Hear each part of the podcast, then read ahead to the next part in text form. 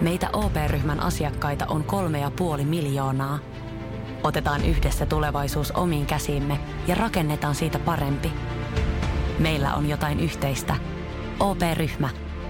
Osuuspankit, O P-yrityspankki, O P-koti ja Pohjola-vakuutus ovat osa O P-ryhmää.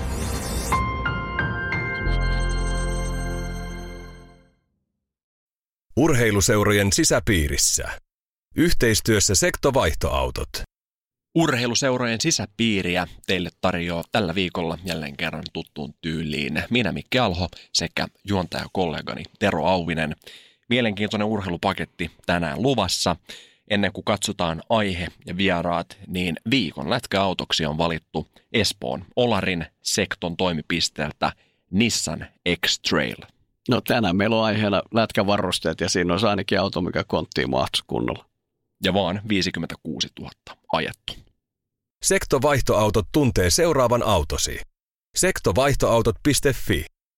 Seuraava reilu kaksikymmentäminuuttinen me Teron kanssa keskustellaan jääkiekkovarusteista ja pohditaan vähän semmoista niin kuin laajempaa näkökulmaa siihen.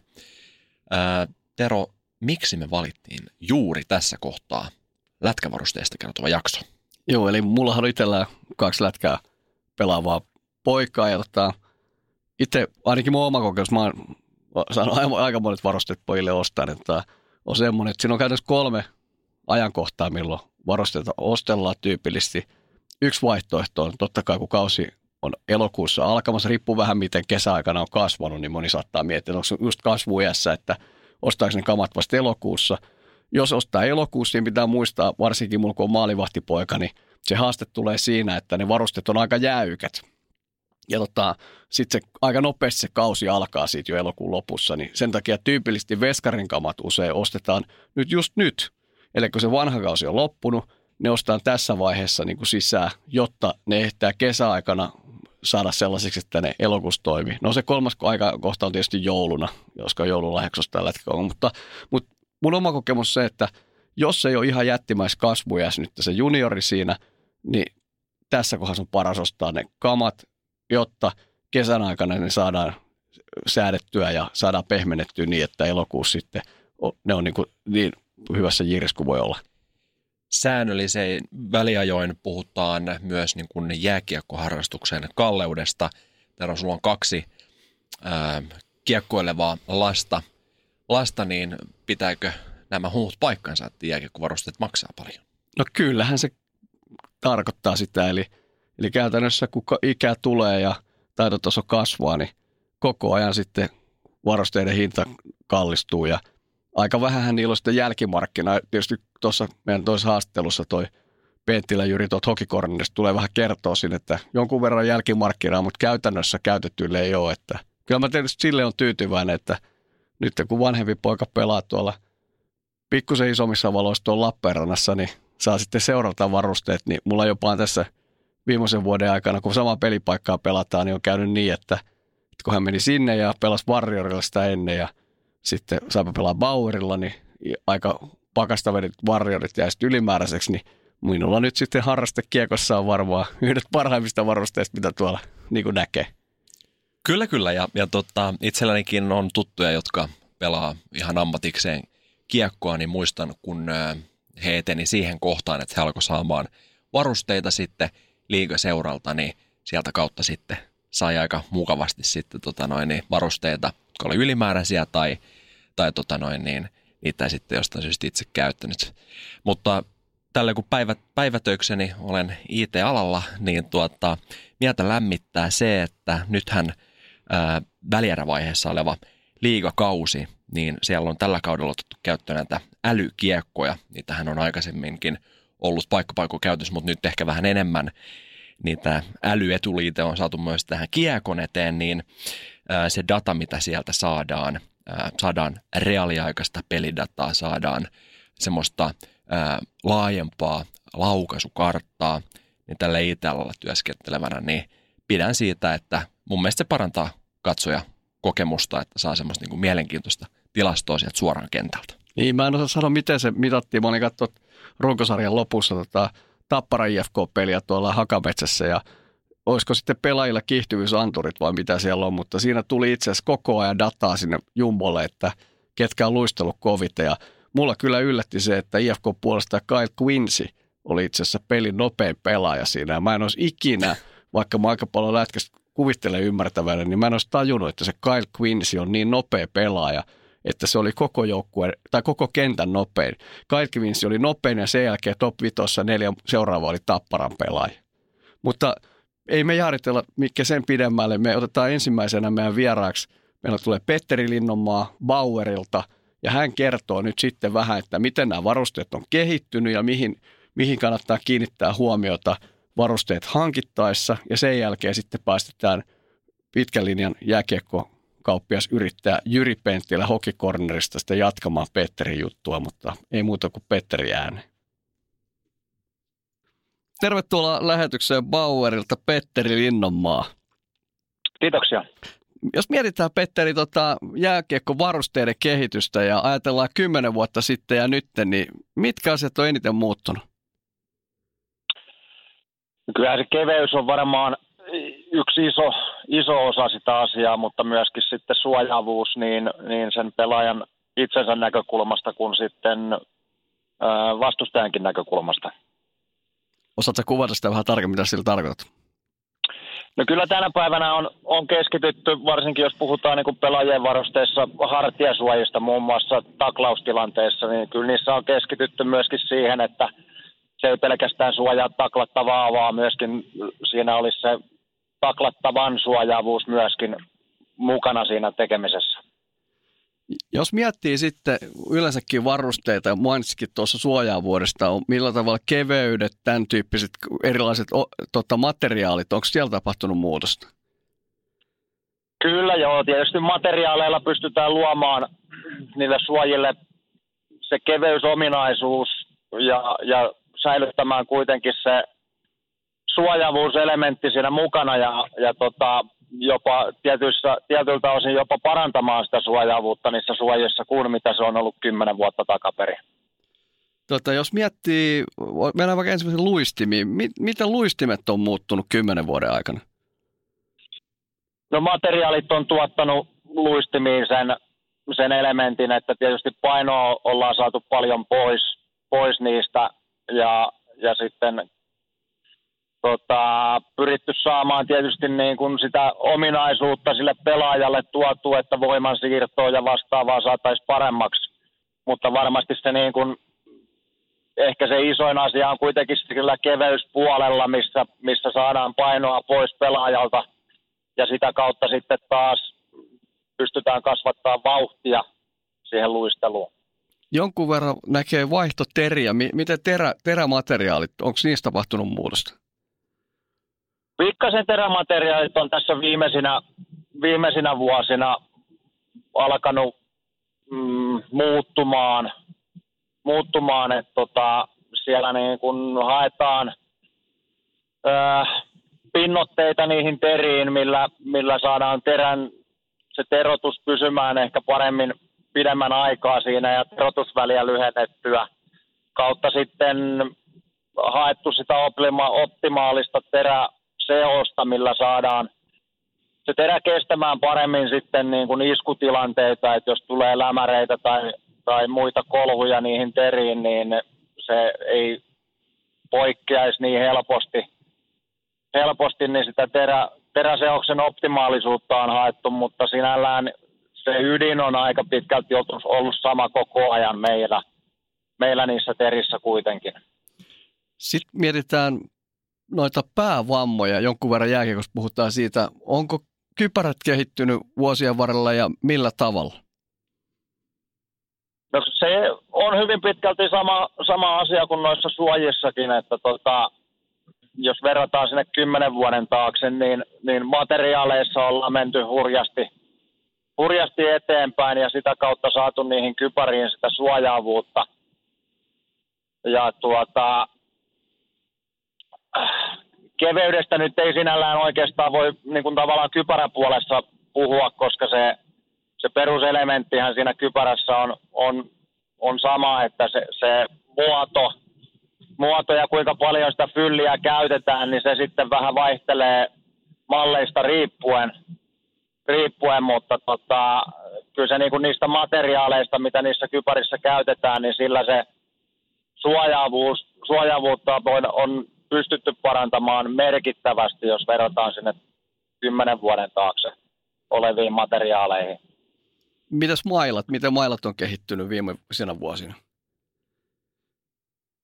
No totta kai niin kun vuosien saatossa, vuosien saatossa ollaan tultu niin kun niistä irtovarsi, irtolapa vaihtoehdoista, ollaan tultu näihin niin sanottuihin one piece mailoihin ja, ja painoa on tippunut paljon niissä mailoissa ja öö, variaatioita on ruvennut syntymään enemmän, että on, on tietyn tyyppisille pelaajille tai laukaisutyyleille on, on ruvettu luomaan sopivempia mailoja ja puhutaan näistä low kick pointeista tai mid kick pointeista tai high kick pointeista, niin sille pelaaja, pelaajalle, joka ampuu tietyn tyylisillä laukauksilla, niin pystytään hakemaan optimaalisempaa työkalua käteen ja se on, se on ehkä yksi iso asia siinä mailapuolella siinä kehityksessä, just tämä, että on erityyppisiä mailoja, että se ei ole vaan yksi ja sama, kaik, maila, sama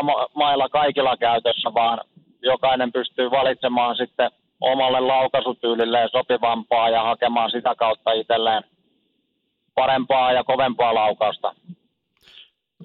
Sulla on pitkä kokemus tästä varustepuolesta ja mailapuolesta, niin mitä näet, mitkä on seuraavat niin kuin askeleet, mitä varusteet tai mailat tulee kehittyä?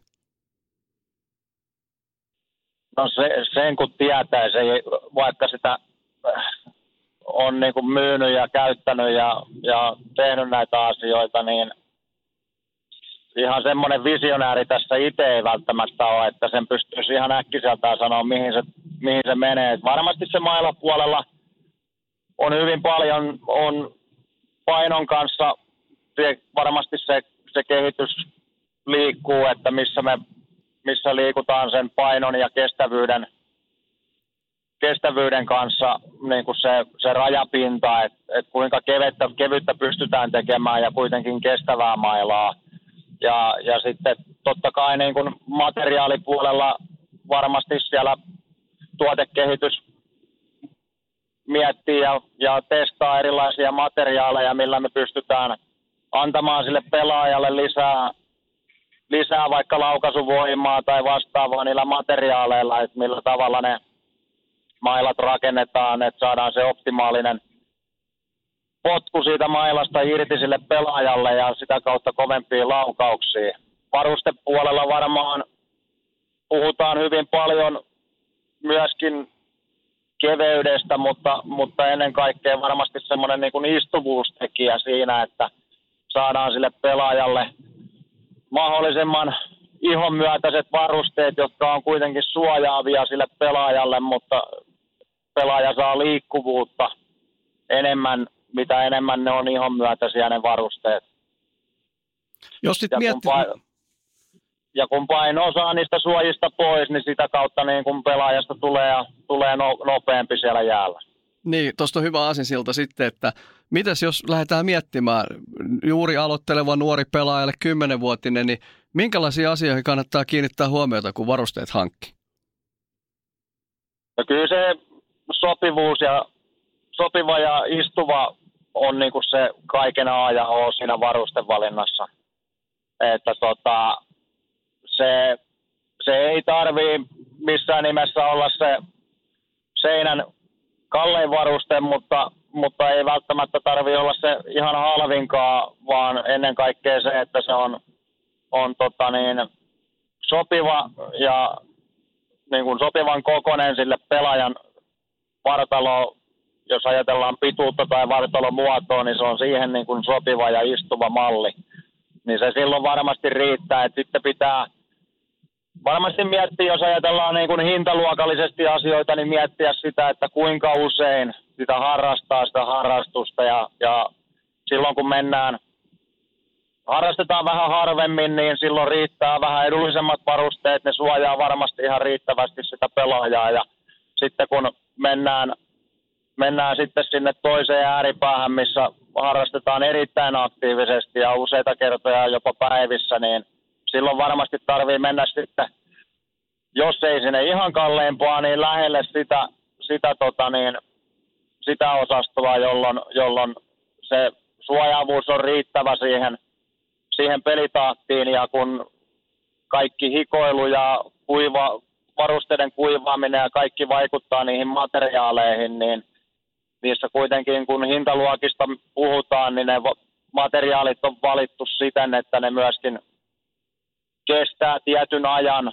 ja, ja haettu se käyttötarkoitus siihen, siihen aktiiviseen käyttöön myöskin silloin. Koskeeko sama asia harrastekiekkoa, vai osaatko antaa sinne eri vinkkejä?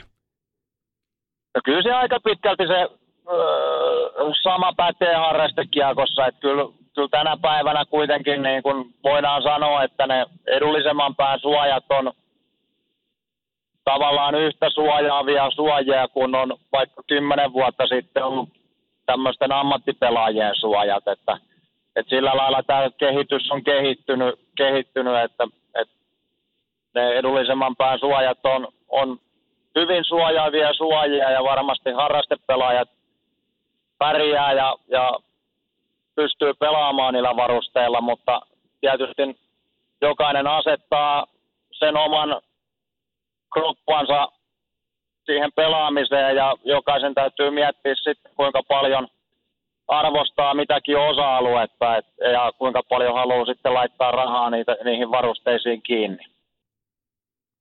Kiitos oikein paljon Petterille haastattelusta. Ää, Tero, minkälaisilla kamoilla sä itse pelaat? Joo, eli tuossa tota, mainitsitkin jo aluksi, eli, eli mä perin vähän meidän Severiltä toit kamoja sitten, ja mä, mulla on Warriorin räpylä nyt sitten ihan pakasta, ja Wallin maski, Oren Antin vanha maski, ja sitten mulla on noin tota, Markkasen Jussilta saadut hartsarit Baueria, ja Ja itse asiassa mulla on Oren kilpi, löytyy, löytyy tota Bauerin kanssa, ja ihan tuliterä Warriorin koko komposiittimailla. Eli tota, kyllä mä silleen täytyy sanoa, että mulla oli tossa ennen kuin mä näitä Antilta ja mehän Severit perin näitä kamoja, niin mulla oli sellaiset itse asiassa Markkasen Jussin kaksituhattaluvun alun vanhat Montrealin kamat, ja kyllä on siinä kyllä tapahtunut sellainen ero, että nyt näinkin vanha maalivahti pääsee vähän näppärämmin jäästä ylös, kun varusteet on parantunut. Niin, mulla tulee, mä siis mä myönnän itse, mä oon pudonnut tästä jääkiekkovarusteen kehityksestä aika päivää sitten jo pois, mutta ää, mulla tulee mieleen tämmöisiä legendaarisia ää, kiekkovarusteita.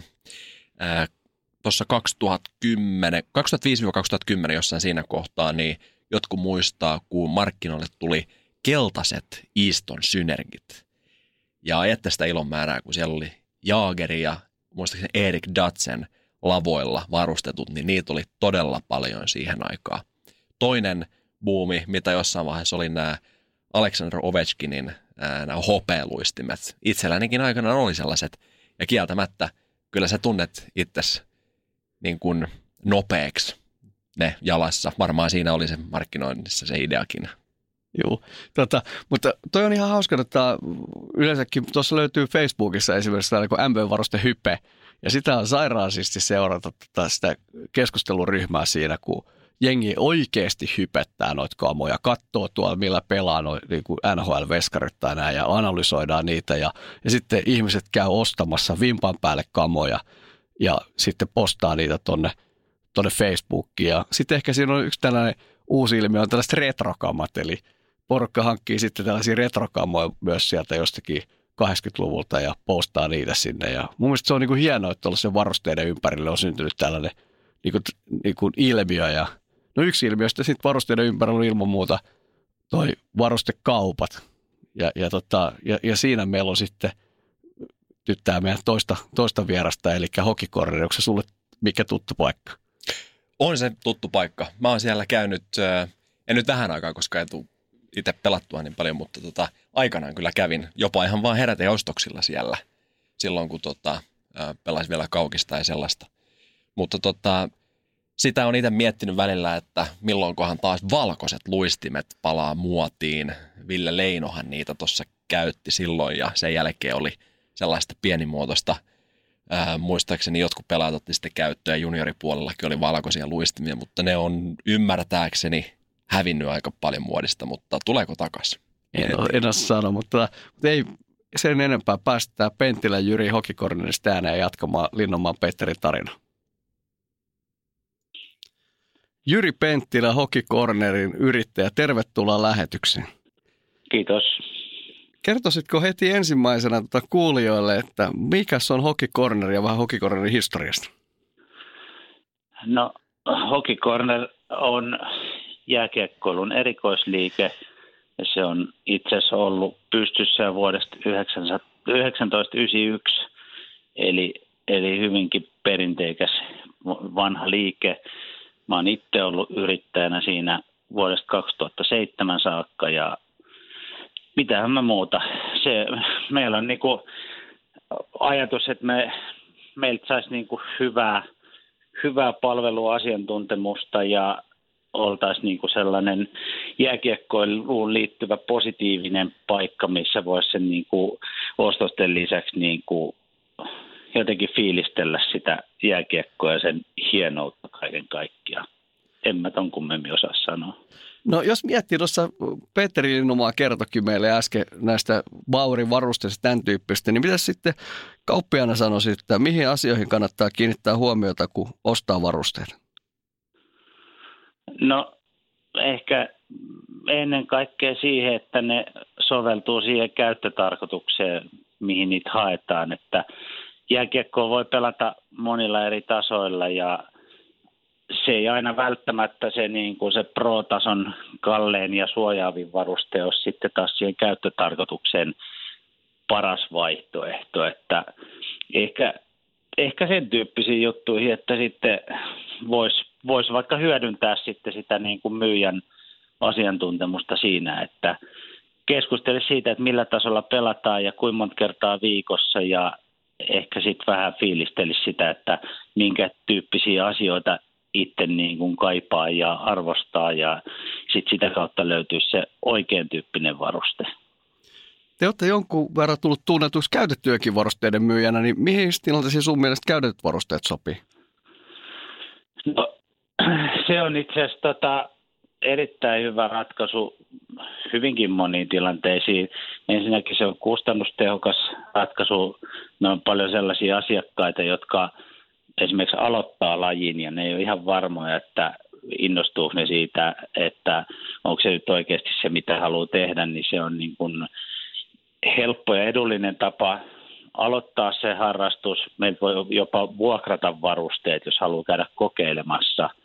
Ja sitten ehkä siitä, jos mennään sitten, sitten eteenpäin, niin, niin sitten on paljon myös sellaisia, että meillä on ihan vaikka pro-tason luistimia, jotka on niinku just vaan sisään ajettu, tai joku on ehkä ostanut selkeästi vaan ihan väärän tyyppisen luistimen, joka ei istu, niin siellä on, niin kuin saattaa saada jotkut yhdeksän ja puolen sadan luistimet, niin puoleen hintaa tai jopa allekin, että jos vaan sattuu, niin käymään hyvä tuuri, että Et se on oikeastaan niin kuin monellakin tapaa hyvä ratkaisu ja, ja sitten mun mielestä siinä on se, että on paljon sellaista käyttökelpoista tavaraa, joka on mun mielestä hölmöä heittää pois, kun se on jollekin vielä niin kuin tavara, joka tulee hyvin käyttöön ja, ja sillä pärjää hyvin, niin mun mielestä sitä kannattaisi hyödyntää enemmänkin. Eli jos on käytettyjä hyvänkuntoisia varusteita ihmisillä varastossa, niin voisi teille tulla niitä tarjoamaan?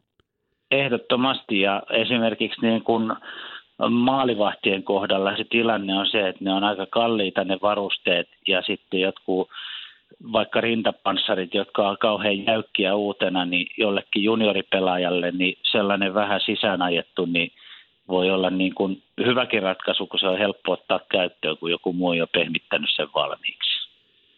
Tota, lopuksi jutellaan sellaista, kun teillä oli tietysti harmittava tulipalotus taannoin, ei mennä siellä tulipaloon sen enemmän, mutta se synnytti todella hienon yhteisöllisyyden, eli tämä niin sanottu uuden Hoki-Cornerin lanseeraus. Niin kerros vähän siitä yhteisöllisyydestä ja sen uuden Cornerin lanseerauksesta.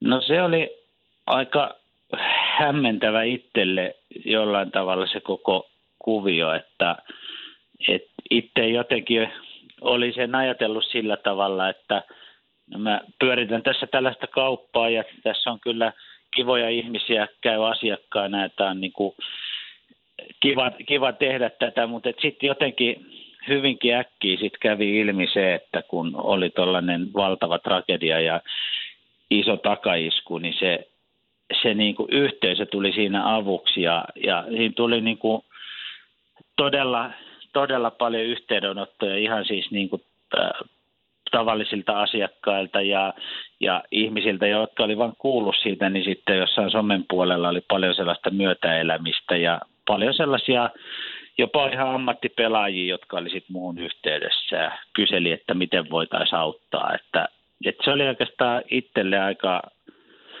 hieno hetki huomata sillä tavalla, että, että tämä kiekkoyhteisö tulee sitten omiensa avuksi, sitten, kun joku tarvii oikeasti jeesiä ja se oli kyllä valtava sellainen niin kuin voiman lähde mulle siinä sitten sen uuden myymälän starttaamisessa ja lanseeraamisessa. Että on kyllä kaikille todella kiitollinen, keneltä on tullut apua. Kiitos Jyrille haastattelusta. Tero, sähän oot käynyt siellä uudistetussa Hoki-Cornerissa. Juu, eli, eli Hoki-Corner tosissaan löytyy Mannerheimintieltä aika läheltä Nurensäli hallia ja tai ovat siinä sama kohdalla kuin Nurensäli halli. Tuossa tota, Manskulla ja tota, on oikeasti makean näköinen paikka, eli oli siitä, jos joskus niin kuin epäonnesta on niin kuin onneakin, niin, niin kyllä se nyt se Jyrin uusi myymälä on niin kuin vielä toimivampi kuin se vanha, eli, eli ehdottomasti kannattaa käydä siellä vieraille. Hyvä, kiitos oikein paljon tästä jaksosta ja viettäkää oikein keväinen ja urheiluinen viikko. Jääkiekkohaastattelut tarjoaa Sektovaihtoautot. sektovaihtoautot piste fi. Ja nyt on tullut aika päivän huonolle neuvolle. Jos haluat saada parhaan mahdollisen koron, kannattaa flirttailla pankkivirkailijan kanssa. Se toimii aina. Mm. Huonojen neuvojen maailmassa Smarta on puolellasi. Vertaa ja löydä paras korko itsellesi osoitteessa smarta piste fi.